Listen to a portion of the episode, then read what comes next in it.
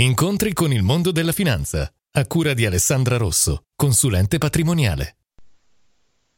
Benvenuti al nostro appuntamento settimanale con il mondo della finanza.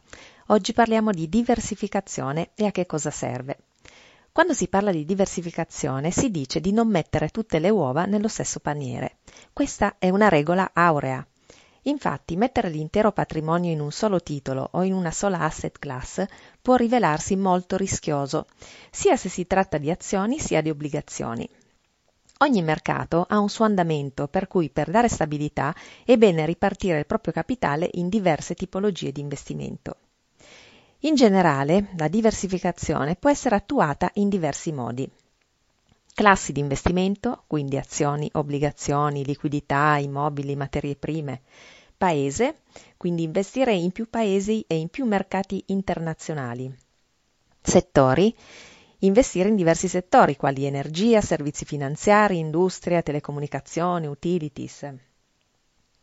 Stile di investimento trovando il giusto equilibrio tra strumenti che investono in società orientate alle opportunità di crescita, cosiddetti growth, e altri detti value.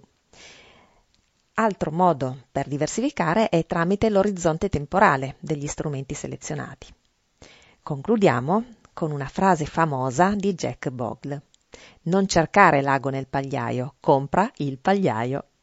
E con questo ci risentiamo la prossima settimana.